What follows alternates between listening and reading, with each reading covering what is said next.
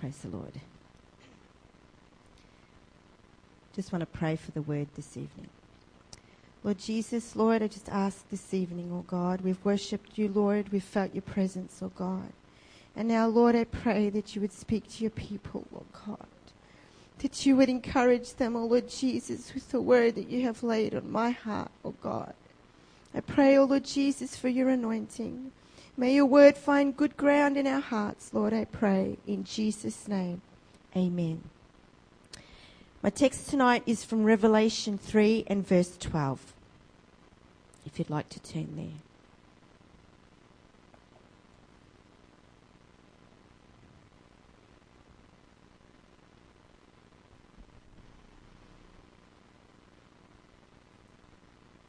Revelation 3 and verse 12. Him that overcometh will I make a pillar in the temple of my God, and he shall go no, no more out, and I will write upon him the name of my God, and the name of the city of my God, which is New Jerusalem, which cometh down out of heaven from my God, and I will write upon him my new name. I had several titles for this message, but the easiest one is He that overcomes. Pillars and monuments are reminders of significant event, events and time periods in, in our world's history. When we think of pillars, the ancient temple ruins of ancient Greece and Rome spring to mind. Pillars or columns were very important to the structural engineering of a building because by, um, because they were used, sorry, by most ancient civilizations, including Egypt and Persia, and they function to hold up the roof in the inside of a building. The Greeks and Romans took it to a different level, a new level, and also used them to decorate the outside of their buildings and temples. And this is the one of the most um, one of the ones that springs to mind with the with the decorating of the ruins, the sorry, the pillars on the outside is the Parthenon, Parthenon in Greece. A pillar is a permanent fixture. Once erected, it is not moved. It's designed to stand the test of time. We can travel to places like Greece and Rome and Turkey and see pillars that were built thousands of years ago still standing strong. Their longevity is the reason these ancient pillars have become monuments of a historic time. They are considered examples of important cultural and architectural heritages. Monuments are also erected to commemorate a person or an important event. Yesterday, many people travelled to monuments to commemorate all those that had fought and given their lives for the freedom that we enjoy in this country today. When we traveled to the United States in 2011, we went to Washington, D.C., a city full of monuments created to commemorate men whose lives influenced a nation and, and had impact in their society in their day. When we read about pillars in the Bible, they're mostly referred to a type of monument. However, there are times that the word pillar refers to columns in a building or structure. For example, when Samson asked to be led to the main pillars inside the temple where the Philistines were partying. The first pillar mentioned in the Bible acts as a monument, a significant, a reminder of a significant event, not only for those at the time, but also for us today. In disobedience to the command of the angel of the Lord, Lot's wife turned around for one last look as they were escaping Sodom and was turned into a pillar of salt. A monument, or as Albert Barnes says in his commentary, and I quote, a memorable example of the indignation and wrath that overtakes the halting and the backsliding. But the Bible has other pillars that we can read about. Monuments that commemorate experiences and interactions man had with God. Monuments that remind us of the salvation of God, His provision, protection, long suffering, and His love towards us a pillar of cloud by day and a pillar of fire by night, the Lord appeared unto the children of Israel for the duration of their wanderings in the wilderness. A monument large enough for all to see from the wandering mass of people from the front to the back. And it was a constant reminder to them that God was with them. And in the same way, those that overcome have a promise, have a promise made to them that they would be a pillar in the temple of my God. He will make them a monument, a symbol of strength that commemorates a life of faithfulness, commitment, and trust in God. A testimony that will stand the test of time. This pillar shall go out no more, but will be a permanent fixture forever, decorated with a plaque that has the name of our God and the name of the city of our God, which is the New Jerusalem, which cometh down from heaven from God, and his name shall be written upon him. This is the promise for he that overcomes. When we think of overcomers, we think of those that have defeated opponents. We think of those that have succeeded in dealing with a problem. And perhaps we may think of times that we have been overwhelmed or overcome with emotion.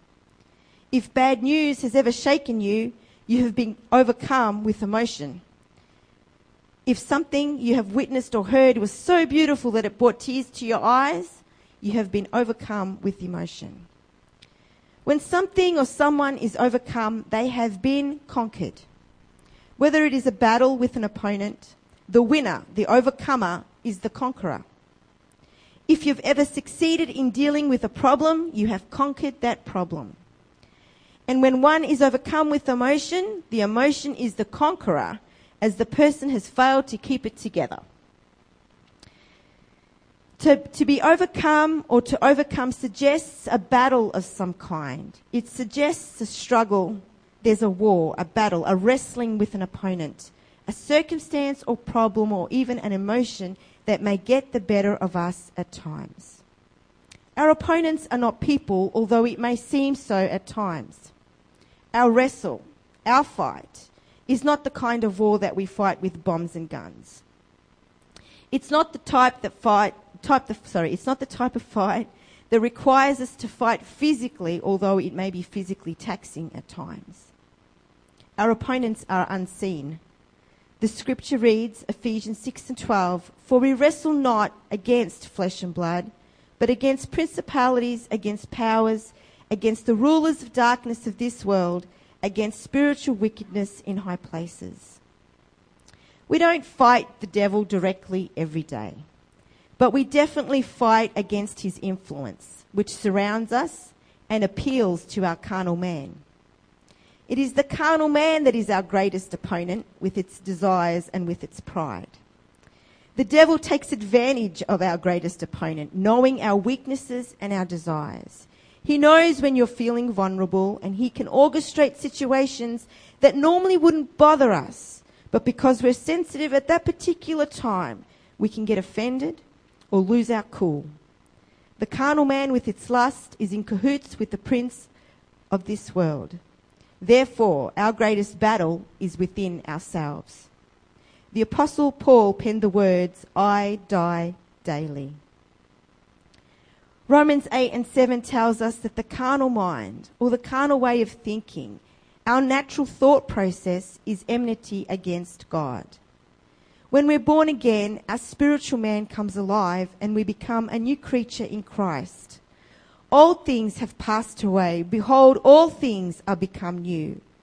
When we repent of our sins, we not only confess that we're sinners, but we turn around from that old life we make a decision to put the old man, our old ways of living, and our old ways of thinking to death.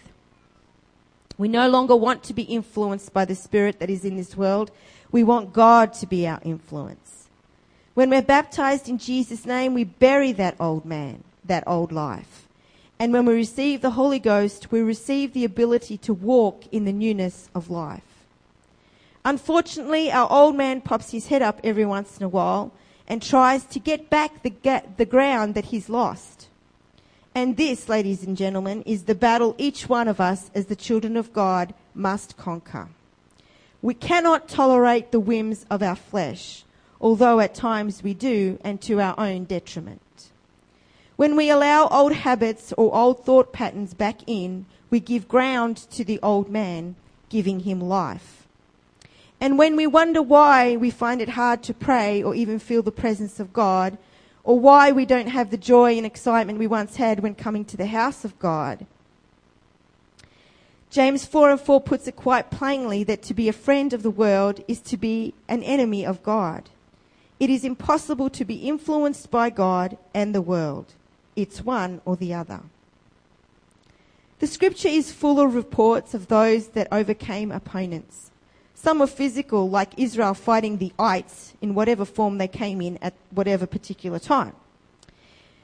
But more often than not, there are accounts of those that overcame helplessness, struggles, and circumstances that were beyond their control. Their trust and desire for God ensured them their victory.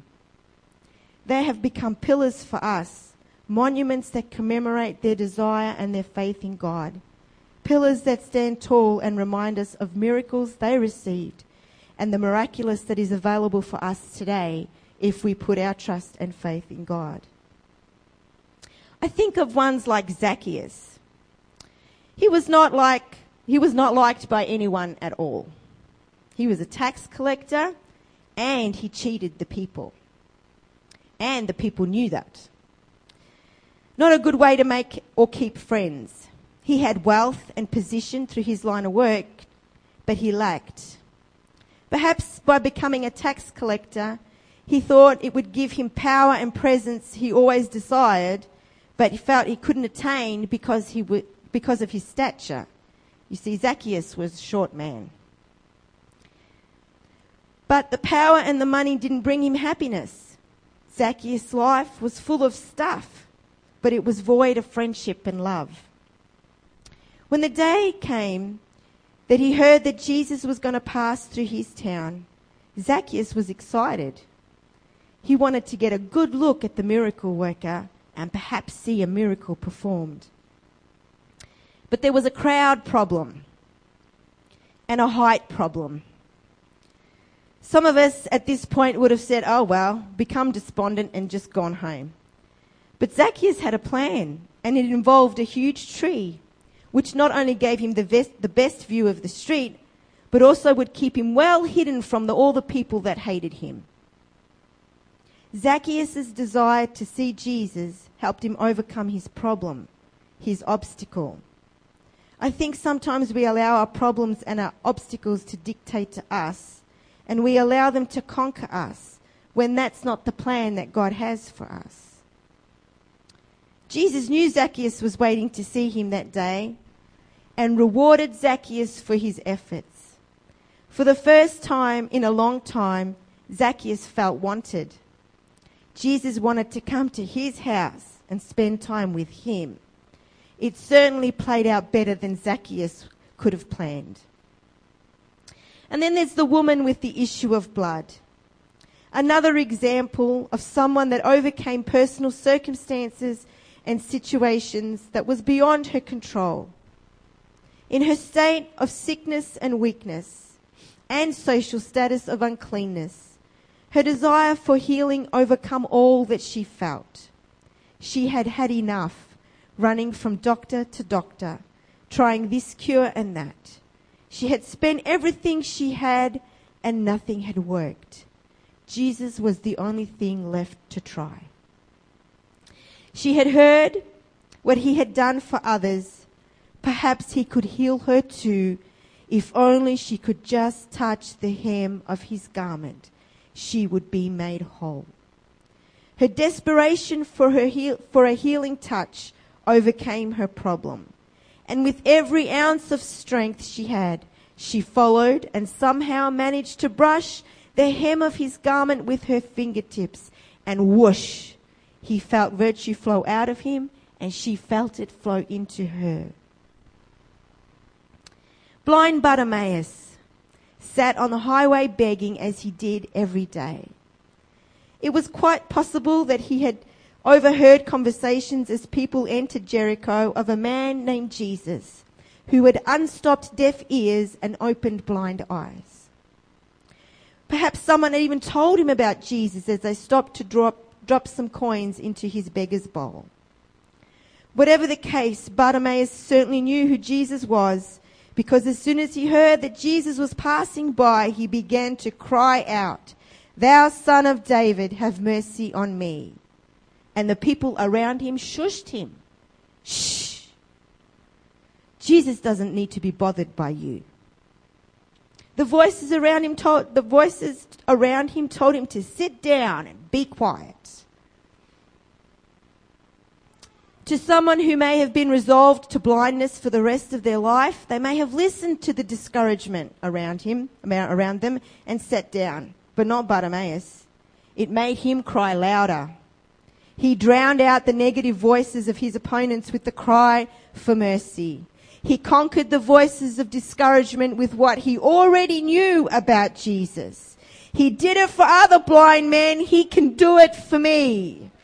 He overcame his social status when he threw off his beggar's cloak and as they led, as they led him to Jesus. He knew that he, if he could get the attention of Jesus, he would no longer need the things that pertained to a beggar. There are many other accounts in the Bible of those that have overcome opponents that manifest themselves as situations and circumstances, as problems and obstacles. They are established forever as pillars that stand the test of time, recorded in our Bibles to commemorate the works of Jesus and the miracles he performed in the lives that he touched. But for us to overcome, sorry, we must overcome in order to become pillars in the temple of our God. What do we have to overcome? We must overcome attitudes, feelings, thought processes, the carnal mind. The battlefield is our mind. We cannot allow the philosophies and lies and traditions of men and the rudiments of this world to rob us of the victory that is promised. The devil would have us believe that we are victims, but we are victors. We are not the, we are not the overcome but we are the overcomers. As the ancient pillars of Egypt, Greece, and Rome have stood the test of time, not giving in to the elements, but standing strong against whatever nature has thrown at them. Much of the building they belong to has crumbled, but the pillars remain standing. And so we must remain standing. Standing in the strength that only God can give us he has equipped us to be conquerors. He has equipped us to overcome. To become that pillar, one must know how to fight, how to stand against the wiles of the devil, discouragement being his greatest weapon against us. If we learn, if we do not learn how to combat discouragement when it comes our way, it will nestle ourselves in our, sorry, nestle itself in our mind and eat away at all the good things God has done in our life. And as ruins crumble, so will our walk with God. When you feel discouraged, do as David did. Encourage yourself in the Lord. The Word of God is full of scripture that can lift you out of discouragement and encourage and strengthen you. And the Psalms is a great place to find encouragement because David knew how to encourage himself in the Lord. And we can always find that it always begins with praise and worship. When we begin to worship God, we take the focus off ourselves. We take the focus off our problem. We take the focus off our discouragement. And before you know it, our focus becomes God, and before you know it, we have overcome discouragement. We must not allow perceived offenses to cause us to become bitter. We must not allow complacency and apathy to become a part of us. We must overcome these feelings and attitude. Our focus must, our focus must never be on ourselves. For if, oh, sorry, for if it is, we shall be overcome by our opponent. Our flesh wants us to put its desires before anything else. But we must decrease so he may increase. Our desire for God has to be fed. We must love His Word and spend time in His presence. To be an overcomer, we must come through every trial trusting God will see us through. He did it once, He'll do it again. We must keep our eyes on the prize. I want to be a pillar in the temple of my God. I want to be established forever in heaven. We must recognize when we slip into carnal mind mode. It happens to all of us. All of a sudden, the things of God get hard. A carnal mind cannot understand or even take on the principles of God's word. The plain, the plain as day written word is hard enough to swallow when we're in carnal mind mode. We find ourselves bucking against the preached word, hardening ourselves towards the spoken word of God. We must, we must not allow the old man to gain a foothold in our lives. We must not compromise the things of God by allowing the old way back in. Even if it's something that seems harmless, there's a reason we buried it in the first place. There are no memorials for those that compromise, for there is no victory in compromise. There will be no pillars for those that give in or give up. To compromise the word of God is to give in and let go of all that is true. A pillar stands as a reminder of what was and a memorial to future generations. It stands the test of time against everything nature can throw at it against rain, storms, hail, and heat. And so is the man that trusteth in the Lord, and whose hope the Lord is. For he shall be as a tree planted by the waters, that spreadeth out her roots by the river, and shall not see when heat cometh, but her leaf shall be green, and shall not be careful in the year of drought, neither shall cease from yielding fruit. Jeremiah 17, 7 and verse 8. This man stands regardless of what life throws at him. He stands as a tree with green foliage, regardless of the heat of his trial, regardless of the heat of his trouble. In fact, you can't tell he's feeling the heat. You can't even tell there's a drought around him. He is the same regardless of what is happening in his life. He does not cease from yielding fruit. His trust is in the Lord and the Lord is his hope. His life, his moisture, his refreshing comes from his water source, and his roots go down deep. He is connected to his water source, to his life source. His life is an abundant life, an abundance of fruit, an abundance of green leaves. He has the strength to withstand whatever comes his way, for he has a connection with the river of life. Shadrach, Meshach, and Abednego, three Jewish boys, taken from their homes and all that were new, all that they knew, given Babylonian names and thrown into a culture that was foreign to them in every way, continued in their consecration unto God. They had a prayer life and they held on to the law of Moses as best they could in the environment they were in. And when they were confronted with the heat of a fiery furnace, their trust was in the Lord. Their hope was in Him and not in the king who threatened to kill them. Their response was, King, if we perish, we perish, but we will not bow down. They would not give an inch, they would not give in just a little bit. But they were not burnt either. The heat in the furnace did not affect them at all. In fact, they didn't even come out smelling of smoke. Their lives were connected to a water source that would not allow them to burn.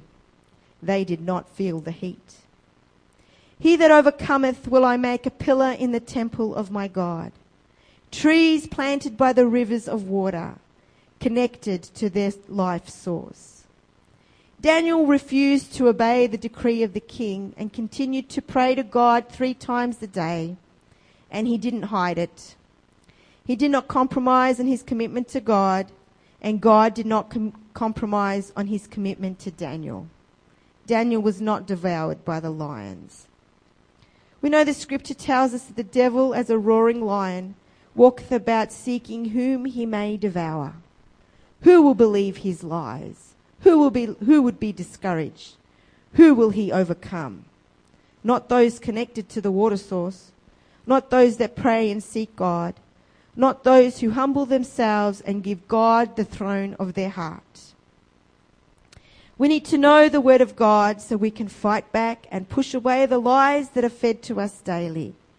The devil would love nothing more than to trip us up using our flesh and then bring us down and devour us. He is out to destroy us and will use whatever he can to do so. We must be vigilant. We must be on guard. As overcomers, we need to be aware and know that whatever we go through, God is with us and he will see us through. We are not abandoned. We know that all things work together for good to them that love God, to the called according to his purpose. We will not be devoured. We will not give ground. We will not be overcome, but we will be overcomers. We must refuse to allow trials and the heat of life to burn us. We must stay connected to the living water. It is the Holy Ghost that gives us the power to overcome. It is the Holy Ghost that brings forth His fruit in us. But we must be full, drinking from the rivers of living water and quenching not the Spirit as it moves on us. The more of God we have, the less of ourselves we will want. The Holy Ghost will help us overcome the desires of our flesh. The Holy Ghost will help us keep that old man down. The Holy Ghost will help us overcome that we may be pillars in the temple of our God. Tonight, I just wanted to give you a word of encouragement. There are promises in the book of Revelation to all those that overcome. And they're all about heaven and they're all about living forever and being in His presence and standing in His presence forever. But there are some things we need to overcome. There are some things that we allow in our lives, not realizing that they are there. We don't have to deal with persecution yet. We don't have to deal with things that look like trouble. We have to deal with what comes against us, our family, our unsaved loved ones, those that give us trouble. And we have to act like Christians right through it all. And we have to overcome the old man because the old man wants to say something sharp. The old man wants to come back with a sarcastic comment. The old man wants to hurt back. So tonight I just want to give you the opportunity to come. If you've got it all under control and you're a victorious person, good on you.